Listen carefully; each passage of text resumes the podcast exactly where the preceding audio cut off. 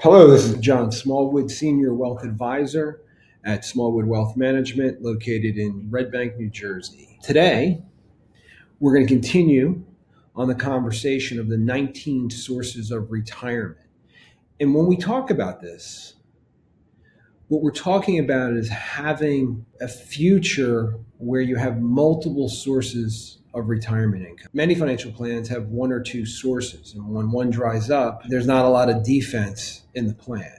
And I think what we're trying to accomplish is that if you understand what the sources are and you begin to accumulate assets in those areas, you build a more potentially durable financial strategy as as the world and the economy evolves. And I think what we're, you know, as you think about the past and you think about the future, everything that you know about the past is different today when you start thinking about sources of retirement income. Some of the stories are, are the same. People have failed to accumulate enough money to maintain their standard of living. There's sort of universal things. And I believe it's because of financial pressure. And when you talk about financial pressure, we're talking about taxes, transaction costs, fees, planned obsolescence, technological change, overspending, just a lot of market volatility, just a lot of things out there that are putting pressure, college costs, long-term care costs, disability, underemployment. We can go on. We've we've got videos, we've got content on this, but what we want to talk about in the 19 sources of retirement income is when you build a financial strategy, you want to have these different sources of retirement income. And if you think back to, and this is kind of a concept like, where does interest come from? What, what are the types of interest? And I want to hit number three on the guide where, we're talking about interest, because I think this this will really tell a story that you need to understand. And I say this from from the perspective of everything that we know in financial planning based upon the past, the present, and what may or may not happen in the future is going to impact the results of the strategy that you have in play. So when we think about interest, where does interest come from? What are the types of interest? How do we get interest? Okay. Fundamentally, if you really delve into the bottom line is in order to get interest, you're going to lend your money to something, to a bank, to a corporation, to a government, to an individual, to a business, to something. And in return, you're going to receive interest for the use of your money. And a bank is a perfect example to understand this when you think about I can put money a, in a CD, I can put money in a money market account and in essence, if it's at a bank or a savings account at a bank, I'm lending the bank my money. In return, they're going to pay me interest, and that interest is going to be something that's you know going to change. I could lend it to a corporation in the form of a bond. Okay. So when I lend money to a corporation, I buy XYZ corporate bonds. You know, there's all different types of credit quality. We're not going to get into that today. You know, the higher the credit quality, the lower the interest. The lower the credit quality, the higher the interest. If you want to, you know, dig a little deeper there. But the idea is, I'm lending money in the form of a bond. Let's say it's a ten thousand dollar bond. It's a ten year bond, and we're going to get five percent interest. I'm going to lend them the ten thousand. I'm going to get my five percent interest every single year. And at the end of ten years, that corporation and or government is going to give me my money back. In a CD, it's a very similar type of structure. I'm lending the money to the bank. I give them $100,000. They give me 1%. Let's just use that as an example. And at the end of the year, it matures, and I have the option I can roll it back in or I can move it somewhere else. And if I'm happy with the amount of interest. Now, when you think about mortgage interest, right? And you you could lend money to your children and they could pay you interest. You could be selling a piece of property and holding back a mortgage and they're going to be paying you interest. So interest comes from a lot of different sources in the plan. Interest rates are constantly changing. We happen to be in one of the lowest, protracted, longest, lowest interest rate environments that we've been in. I'm celebrating my 30th year this year in the career of a financial advisor. I began in 89 on a college contract, full time in 1990. And what was really interesting to me, and all through the 80s, interest rates were 16, 15, 18%. You could buy bonds that were paying you an interest of 15, 16%. You could get a CD that was 14, 15, 16%.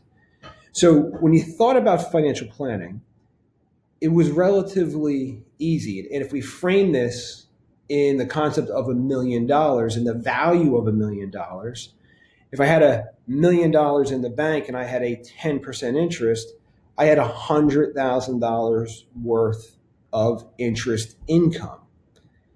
There, that was pretty simplistic. That was a easy, kind of an easy way to plan your future. But you got to think about it from where would I be five years out, 10 years out, 20 years out, 30 years out. As the interest rate started to decline, if I had all my eggs in just interest, you know, in the bank or in a bond, as my bonds matured and my CDs matured, each time that was happening for the last 30 years, I've been pretty much getting a trend of lower and lower interest. So the value, if I have a 5% CD 10 years later, that million dollar account's now only producing $50,000 worth of interest. So my purchasing power is getting, you know, destroyed or my my principal is getting eaten up to maintain the same amount of income. And I think what's what's frightening is I always joke with people I see some of the greatest spreadsheets. People come in their spreadsheets are detailed. They have assumptions in the spreadsheet, and they have this interest rate factor or rate of return that they're going to earn on their money.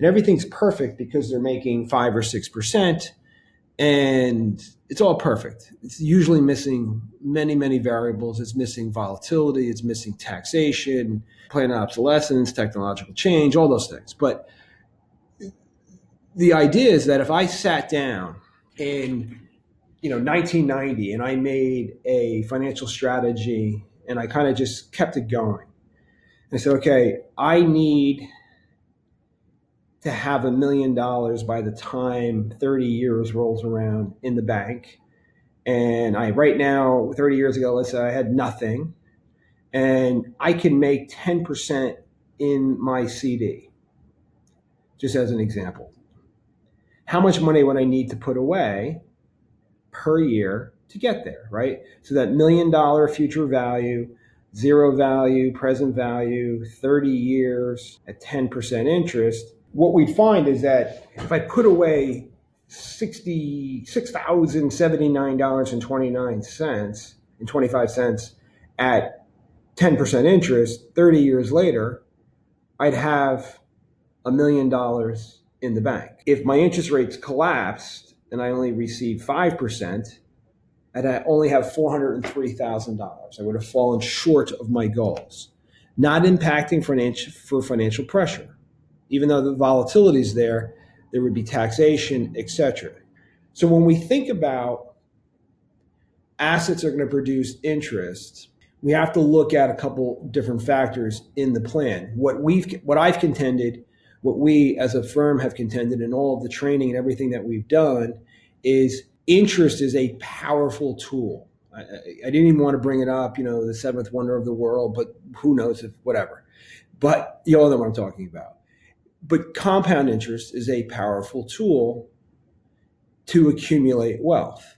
But the erosion principles, the financial pressure, the compounding of the taxation, the compounding of fees potentially, the compounding of financial fees and things like that are eroding this potential of the capital. And that's not really being factored into anybody's plan.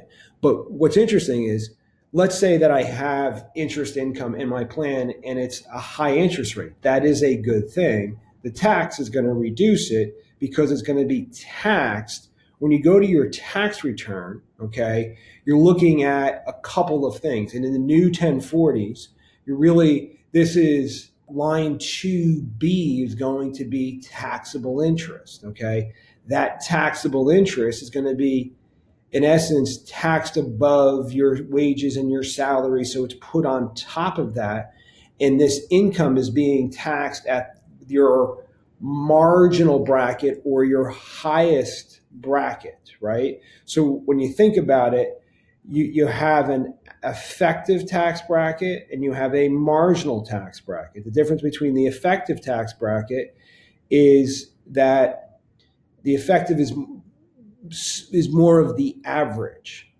Overall, how much tax you're you paying as a percentage? Where the marginal bracket is where are these last dollars being taxed at what bracket? So if my income is above six hundred thousand dollars, six hundred, I think six fifty, and that interest is going to be taxed at the thirty-seven percent bracket, and you're going to owe tax based on that. Plus, if you live in a state where they're, you know, where they're taxing your interest income, you also have to pay state and local taxes on that. Now, there are strategies to help minimize that taxation. The purpose of the podcast today is not to talk about those things, but to get you thinking strategically about having interest in my plan from multiple different sources makes a tremendous amount of sense. But I also need to be flexible because if you use my example of, you know, a million dollars in the bank in the late 80s producing, you know, eight to nine to 10% interest, if that is the sole asset in my plan, and I look around and say, why would I put any money elsewhere at any point in time? Because that has very little risk and I can make eight or 9%. Well, the risk was that the interest rates collapsed. You didn't know that was going to happen, right? So, and as it occurred, it was a slow reduction in income and purchasing power. If you factor in inflation and, and all the other eroding factors, 30 years later, that money's probably not even in the bank still if you needed that $100,000 to maintain the income. And that's that's the financial pressure. So the idea of having 19 sources of retirement income, not everybody's going to have every single one of these, but the more of these that I have in my plan, the more thinking I do about where am I putting money? And once I put that money there, what is my strategy? How do I minimize the fees? How do I minimize taxation? How do I minimize the impact of volatility? How do I minimize the interest rate risk as, as interest rates change? Those are that's strategy and that is part of our planning process. One of the things that i that i offer all of the time to anybody listening to existing clients to people that have just found us on the podcast is that understanding where you are right now basically getting getting clear with all your family makeup, your future liabilities and you know current obligations and current liabilities, your business, your income sources, your taxes, your savings rate, your debt structures, your lifestyle, where your assets are, understanding all of and how well it's protected, understanding all of these things is the most important part in creating a long-term successful financial strategy. What I find is that people want a magic bullet, a solution to something, and they're saying, let me throw some money at this. And because that has a great rate of return, rather than doing a big picture plan. We think you should do a big picture plan and you should be putting together the assets together so that you're accumulating as many of the 19 sources of retirement income as you can and and being able to move money around and be flexible over the time of your accumulation, your distribution, and your passing of the money off. Now, interest income can be held in many different formats, right? So you can have an IRA invested in a bank account, a CD, giving you interest. That is not taxable until it is pulled out. There's a couple of different things that you can achieve from the standpoint of, you know, tax deferral. There's different ways to get that done. And I, and I think it's, you know, when you're building this plan, understanding how your money is allocated, where the money is, how it's currently being taxed. Can I can I pick up multiple sources of, of interest income so that when that income is derived and it is sent out to me, I'm either paying taxes on it currently or I'm deferring that tax or I have some strategic methodology to remove that money from an account where I'm not paying, maybe I'm getting some principal. And we'll talk about that uh, as we go forward. But I, I really want you to, to take advantage of the conversation and getting clear as to where you are. You know, I'm currently I'm 51 years old. You know, I have four kids. I've got some colleges done. I, I have weddings coming. I have business obligations. I have things that I want to do. And organizing that in a way to understand okay, here's where I am. Here's my sources of income currently. Where do I need to put that money so that I minimize my tax over the accumulation phase? I set it up so that I can get my money out in the most tax efficient manner that I possibly can.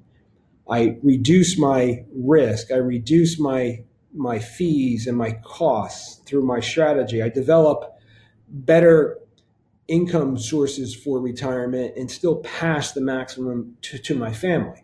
These are things that you you need to constantly refresh and rethink your entire financial strategy in a way that I don't want to say it that way, but you're not clueless about where you're going. And I think you really need to be you know, I always joke with a lot of clients, and I say this all the time: is the next 15 years are the most important 15 years that we have, regardless of what stage of wealth management you are. You could be retired, you could be, you know, 30 years old and just starting, got a, you know, you're out of med school and you're just finally starting. You could be 22 years old just starting. You could be 40. It, you know, wherever you are, the next 15 years, what you do today and over the next 15 years really sets you up in the right way and sets your wealth up the right way. The sooner you get started, the better off you're going to be.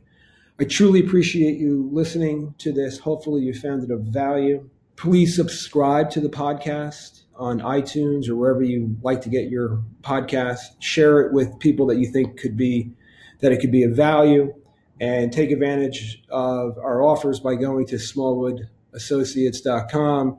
There's my five ways your wealth's under attack book. There's the 19 sources of retirement income that you can pick up and make a phone call and set up a one-on-one consultation over the phone, 30 minutes. We call it the wealth curve pressure identifier conversation. It's a free, no obligation call. At the end of the call, you'll know whether or not what we do is the right thing. Thank you. Have a great day. Welcome to the end of the video. Smallwood Wealth Management is an investment advisor representative. The opinions expressed by Smallwood Wealth Management and guests on this show are their own. All statements and opinions expressed are based upon information considered reliable, although it should not be relied upon as such. Any statements or opinions are subject to change without notice. Information presented for this educational purposes only. Moreover, no listener should assume that any discussions or information presented serves as a receipt of or substitute for personalized advice from Smallwood Wealth Management or from any other investment professional and is not intended as an offer of solicitation for the sale or purchase of any specific securities, investments, or investment strategies. Smallwood Wealth Management is not a law firm or an accounting firm, and no portion of this presentation should be interpreted as legal, accounting, or tax advice. Information expressed does not take into account your specific situation or objectives and is not intended as a recommendations appropriate for any individual.